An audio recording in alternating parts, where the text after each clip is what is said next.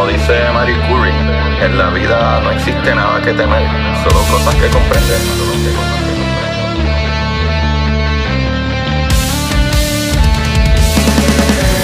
Recuerden correr y buscar la manera de aprender que más le divierta.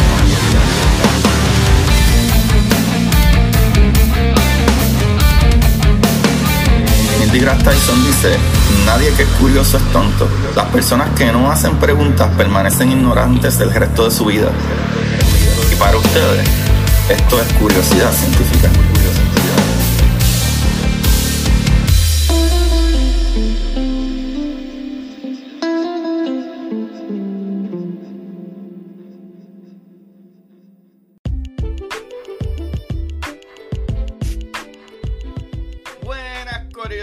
Científica, bienvenidos a otro episodio de Curiosidad. Con ustedes les habla su host Agustín Valenzuela trayendo las maravillas del universo. El día de hoy vamos a hablar de algo que está demente, demente. O sea, es que los niveles de energía que hay en el universo están tan ridículos. ¿Sabes? Hay objetos, ¿verdad? Hay, hay cosas astronómicas que cuando tú te, te enteras de ello, tú dices, wow, es que el universo está a lo loco. O sea, la cantidad de energía que hay, los procesos, ¿verdad?, que eh, eh, físicos de cómo funcionan las cosas mecánicamente, es tan mera, pero para volar cabeza. Es que, es que la, ¿verdad? la verdadera ciencia del universo puede ser mucho más sorprendente que cualquier ciencia ficción, mano. Y eso está brutal. Corillo, muchas gracias a todos los que escuchan esto semana tras semana y le siguen dando play. Por favor, me pueden ayudar aún más compartiendo estas cositas. Compartan estos capítulos con sus panas y sus amistades, familiares, sus tías. Enséñenle a trabajar, ¿verdad? Con su celular a su tía, a su mamá, a su abuelita, para que escuchen podcast. Mano, que esto es de gratis. Eh, y, ¿Verdad? Las, las aplicaciones, bajarlas son gratis. Y me dice, mira, Titi, mira, mami, mira, abuela. Tú le das aquí a esto y puedes escuchar como si fuera radio, pero contigo. ¿sabes? Tú te la llevas por ir para abajo, no tienes que estar en la casa o en, el carro. Así que eso ayuda un montón. Corillo, mi último libro, La exploradora Draco, la segunda parte de la novela de la exploradora, eh, ya está allá afuera en Amazon. También me pueden escribir directamente en mis redes, Curiosidad Científica Podcast, en Instagram y en Twitter.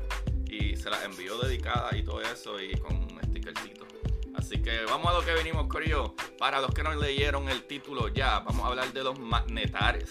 Ustedes dirán, ¿qué es esto? ¿Esto tiene que ver con magnetos? Pues sí, tiene mucho que ver con magnetos. Los magnetares, Corillo, las estrellas con el campo magnético más potente del universo.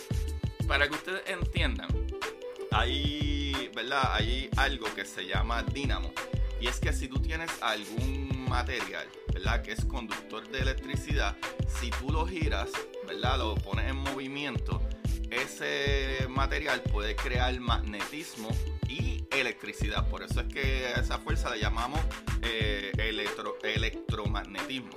Así que ya entienden que si tú tienes material y lo, está, y lo pones en movimiento, puede generar electricidad y magnetos. Que por eso es que nosotros en el centro de nuestro planeta tenemos ¿verdad? metales líquidos que se están moviendo todo el tiempo y por eso crea esa ¿verdad? capa eh, magnética, ¿verdad? esa magnetosfera alrededor de nosotros. O sea que ya entendemos cómo funciona eso. Vamos entonces a los magnetares. Que los magnetares sí tiene que ver con magneto, con una energía magnética gigantesca, pero proviene de una estrella en específico. So, de todos los objetos estelares conocidos, las estrellas de neutrones representan probablemente uno de los más interesantes, Corillo. Estas, eh, ¿verdad? Son formados como el resultado de la explosión de una estrella gigante en forma de supernova. Eh, ¿verdad? Son cúmulos de partículas extremadamente calientes y densas que reúnen una masa equivalente a la del Sol, pero Corillo en un diámetro de solo 20 kilómetros. O sea que toda esa masa está comprimida en un punto bastante pequeño, ¿verdad? Comparado con el resto de las estrellas.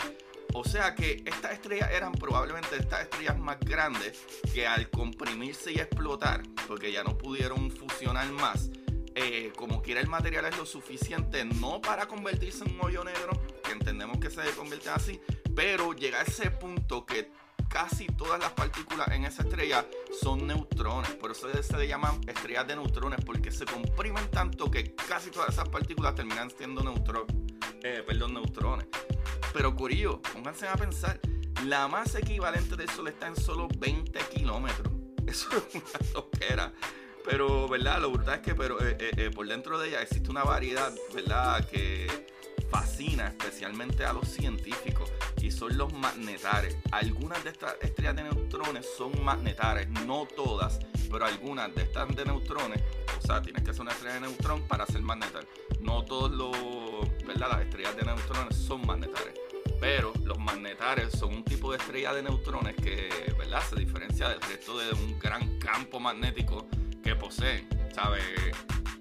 esta estrella en específico, esta estrella de neutrones, su campo magnético es ridículo. O sea, incluso en periodos donde el magnetar se encuentra inactivo, el campo puede llegar a ser hasta un billón de veces más poderoso que el del planeta Tierra.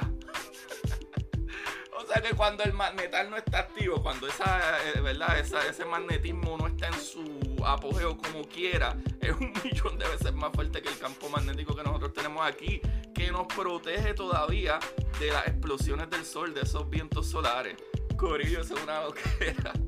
Pero no solo eso, ¿verdad? Además, eh, como acción de este magnetismo, sufren violentas erupciones de energía en su corteza, ¿verdad? En las cuales expulsan enormes cantidades de rayos X y rayos gamma, ¿verdad? En cortos periodos de tiempo de forma agresiva los científicos creen que el origen de estas erupciones se debe a fenómenos de ruptura ¿verdad? en los polos magnéticos de las estrellas, lo cual genera ¿verdad? cambios en la dinámica de la estrella y modificaciones abruptas en el campo magnético. Son estas alteraciones, ¿verdad? Eh, estas modificaciones abruptas, eh, las que darían ¿verdad? lugar a esas emisiones que en muchos casos igualan en una décima de segundo a la energía liberada por el Sol en 100.000 años. Holy. Ustedes escucharon eso. Estas emisiones, estas explosiones que sueltan rayos X y rayos gamma, en solo segundos, en milésimas de segundo, liberan la misma cantidad de energía que ha liberado el Sol en 100.000 años. Así de energéticas son estas cosas. ¿Y quién está hablando de, que de, la, estrella de la muerte de Star Wars? Esa gente no sabe nada, papá. Lo que tú necesitabas era eh, atrapar un magnetal y ya, para afuera. Estas sí que deben de ser las destructoras del mundo. Corillo, algo brutal es que eh, esto de los magnetales no lo conocemos hace poquito. Eh, esto, esto viene desde tiempo atrás y esto es hasta un dato histórico que el descubrimiento de este tipo de objetos se produjo durante la Guerra Fría. En aquel momento, tanto Estados Unidos como Rusia, ¿verdad? O, la Unión Soviética probablemente, eh, trataban de controlar mutuamente el arsenal militar con el que contaba, ¿verdad? Cada quien. O sea que entre los rusos y Estados Unidos siempre estaban viendo qué podían hacer para evitar cosas. Por eso es que en el 50 y algo, cuando enviaron Sputnik, Estados Unidos estaba asustado o no sabía qué era eso. Pero en 1960 los Estados Unidos dijeron, espérate, nosotros tenemos que ponernos en algo en órbita ahí también. Así que ellos lanzaron una flota de satélites conocidas como el Proyecto Vela con la intención de espiar las actividades nucleares rusas. O sea que básicamente lo que hacía esto era que detectaba si había a lo mejor emisiones de radiación para saber si esta gente tenía bombas nucleares, ¿verdad? Pero para su sorpresa, el conjunto de satélites comenzó a captar ráfagas de rayos X y rayos gamma. Esto está brutal. Porque estos flashes de energía pertenecían nada más y nada menos a esa energía liberada por las estrellas durante las erupciones que sufren estos magnetares. Sin embargo, no se habló de esto hasta, ¿verdad? Eh, alrededor del 1973, cuando, ¿verdad? Se relajaron las tensiones ya entre estas dos potencias y la comunicación de este tipo de descubrimientos podría hacerse, ¿verdad? Eh, algo más efectivo. Pero, Corillo, otra cosa es que estos magnetares, estas estrellas, no son tampoco ni tan comunes. ¿Sabes? Aunque la teoría sobre la formación de magnetares no está verificada, ¿verdad? Del todo, hasta el momento satisface todas las observaciones realizadas por los científicos. Así, ¿verdad? La hipótesis formulada por los investigadores C. Duncan de la Universidad de Texas y por Thompson del Instituto Canadiense de Física Teórica. Y ellos consideran que de cada 10 explosiones de supernova, solo una da lugar a un magnetar. ¡Wow! De cada 10 explosiones de supernova, solo una da lugar a un magnetar. Eso es bien poquito. Y digo, tampoco es que nosotros vemos tantas y tantas estrellas de neutrones. So, según este supuesto, ¿verdad? Existen dos requisitos indispensables que la supernova debe de cumplir para que se forme el magnetar. O sea que no es que, como dije ya, no es que todas las estrellas de neutrones son eh. Así que ellos dijeron, bueno, si tienen estas dos cositas, que una de ellas es que su rotación tiene que ser muy rápida y la otra que su campo magnético pues sea bien alto. esto me dice que aparentemente no todas las estrellas de neutrones tienen un campo magnético tan fuerte. Y esa sería entonces una de las claves para decir, ah, pues mira, eso es un magnetar. Sigue siendo una estrella de neutrones, pero se le clasifica como magnetar. Eso está brutal.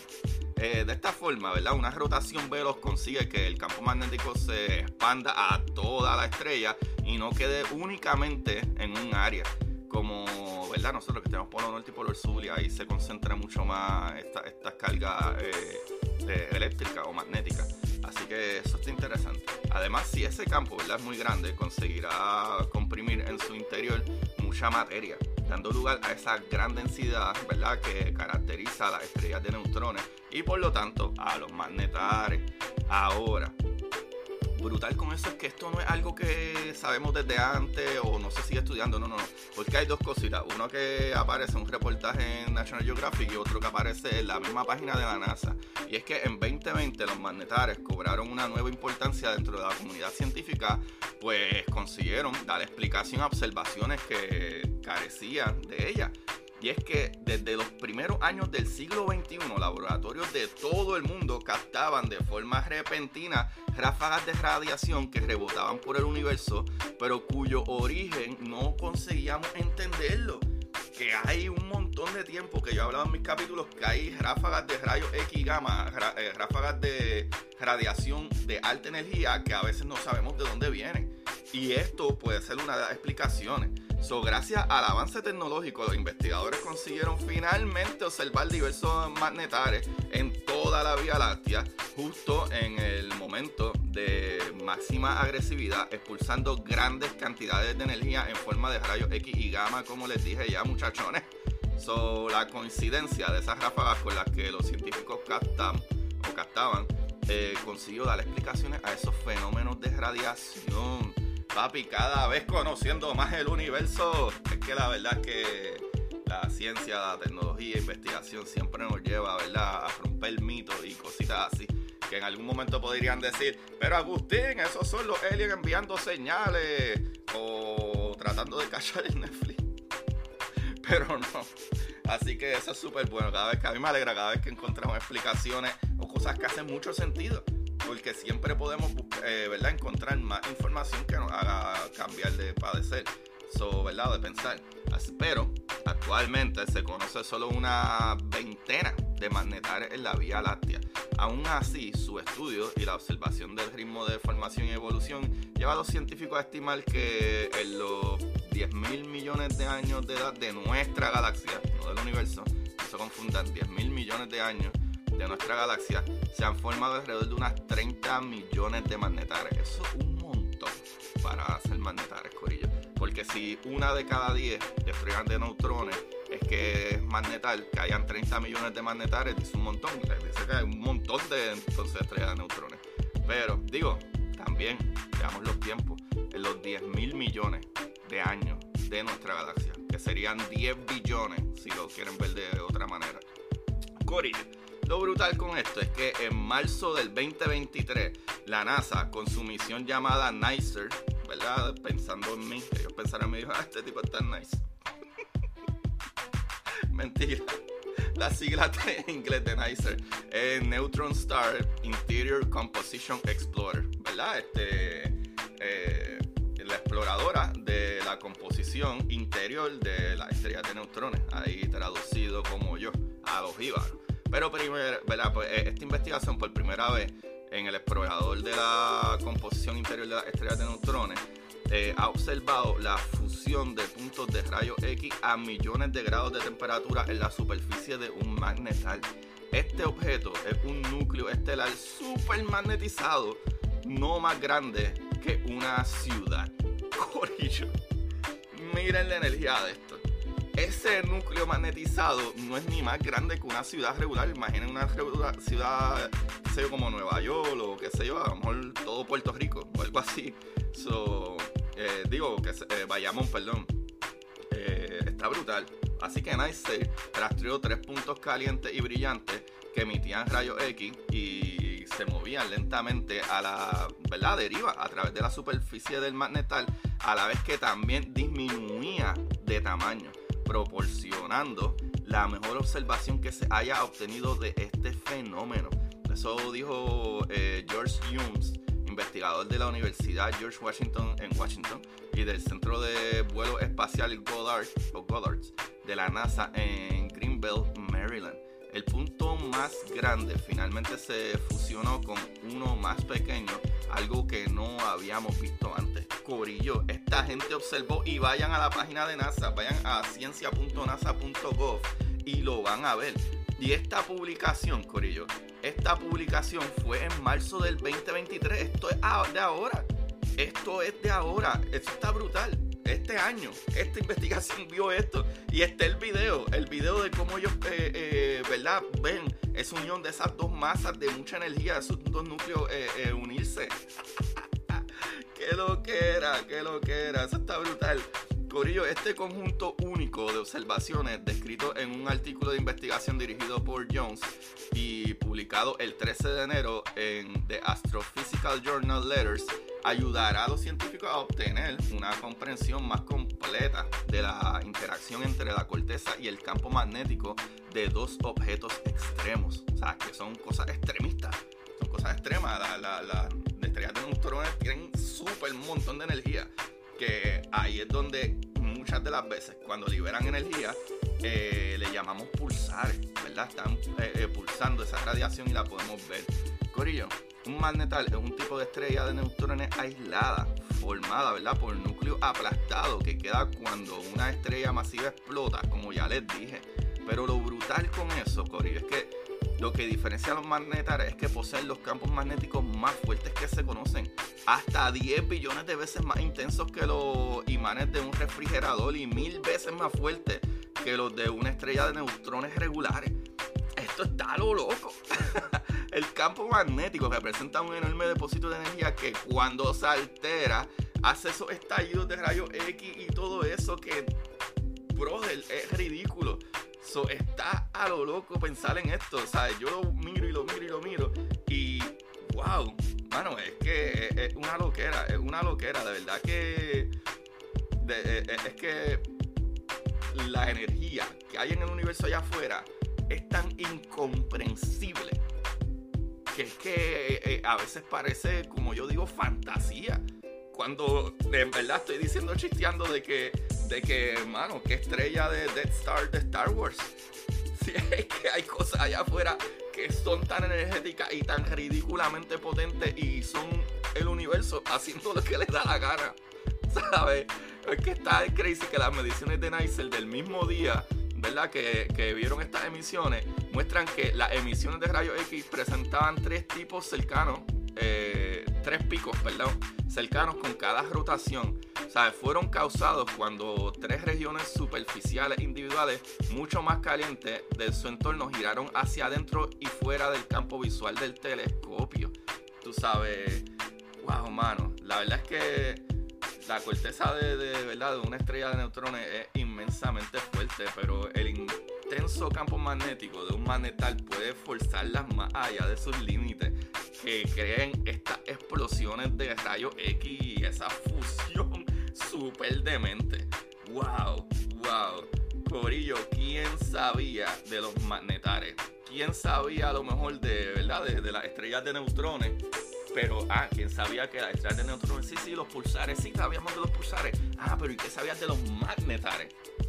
Esas pulsaciones de energía es a causa de una radiación, de una fuerza magnética, ¿verdad? Y una, y una fuerza radiactiva tan fuerte que en microsegundos suelta millones de veces lo que en 100 mil años nuestra estrella suelta en energía. Esto lo hace en segundos. ¿Qué lo que era? Ay, papá. Corillo, parte de esta, ¿verdad? De esto que hable hoy, eh, eh, fue puesto en la página de NASA, de. De NASA.gov o ciencia.nasa.gov por Francis Freddy del Centro de Vuelo Espacial Goddard de la NASA en Greenberg, Maryland. Pero claro, eh, como les dije, pueden buscarlo en ciencia.nasa.gov o nasa.gov si lo quieren leer en inglés. También esta información es de la página de nationalgeographic.com y de ariaciencias.com. Wow, Corillo, ¿quién sabía de los magnetares? ¿Quién sabía de los magnetares? Yo no, yo no, yo, yo había escuchado los magnetares, sabía que, ¿verdad? Eh, eh, tenían ese, cierto tipo de energía y, y, enviaban explosiones, ¿verdad? De rayos X y gamma, pero yo no entendía lo potente que eran. Yo pensé que eso era simple y sencillamente parte de la estrella de neutrón que hacía los pulsares y ya pero no sabía que esto estaba a otro nivel tan ridículo de energía. Qué brutal, qué demente, Corillo, los magnetares. qué buen capítulo, Corillo. Wow, wow. Corillo, ahí lo tienen. Eh, qué emoción, qué emoción. Aquí estoy yo con la soledad nuevamente. He tenido muy buenos capítulos últimamente con todos mis invitados, mano. De verdad que siempre que tengo un invitado, desde mis primeros invitados hasta ahora, siempre hacen, mm, ¿verdad? Salen capítulos muy brutales y dementes y hablamos de muchas cosas. El último ahí con Bui de High, eh, High Show Studio. Y chequé en su música también, conseguir la música de él. Él también es cantante y le mete chévere también. Así que chequenlo ahí, chequen, eh, mano, a todos mis invitados en todas sus páginas y compartan esto, se los voy a agradecer un montón. Y vayan a patreon.com slash Agustín Valenzuela para las historias cortas, que, ¿verdad? Pongo ahí varias mensuales y unas otras cositas que pongo y unos artículos. Eh, también, mano, me pueden apoyar eh, buscando mis libros en Amazon, como Agustín Valenzuela Alvarado en Amazon o por subtítulos, empezando por mi primer libro que es de ciencia básica, ¿verdad? Los conceptos físicos básicos, ¿verdad? Eh, que tiene mi mismo título del podcast, Curiosidad Científica, El universo en arroz con habichuela. Mis otros dos libros, que es Historias cortas para sentarse en el inodoro, que de muchas de mis historias del Patreon, y ahí las pongo todas juntas, que ya saldrá otro libro de eso, porque ya hay un montón más de historias, así que esperen otro libro, un quinto libro. muy emocionado, pero eso se dejará para allá por octubre o noviembre. Pero ahora mismo lo que hay es que consigan, si no, mis dos libros, mis, mis dos novelas, que la primera es La Exploradora Titán, donde vamos a explorar esa luna de Titán, y la segunda La Exploradora Draco, que acabó de salir hace unas semanitas nada más. Está demasiado demente. Si a ti te gusta la ciencia ficción, acción, este, peleas, batallas espaciales, si tú eres un freak de esto, va a amar la exploradora, tanto Titán, la primera parte, como eh, la exploradora Draco. También la puedes conseguir escribiéndome eh, directamente a mí en mis redes sociales y te la envío dedicada o si es para un regalo o algo. Así que gracias, gracias Corillo y como siempre sigan buscando la manera de aprender que más le divierta. Chequeamos.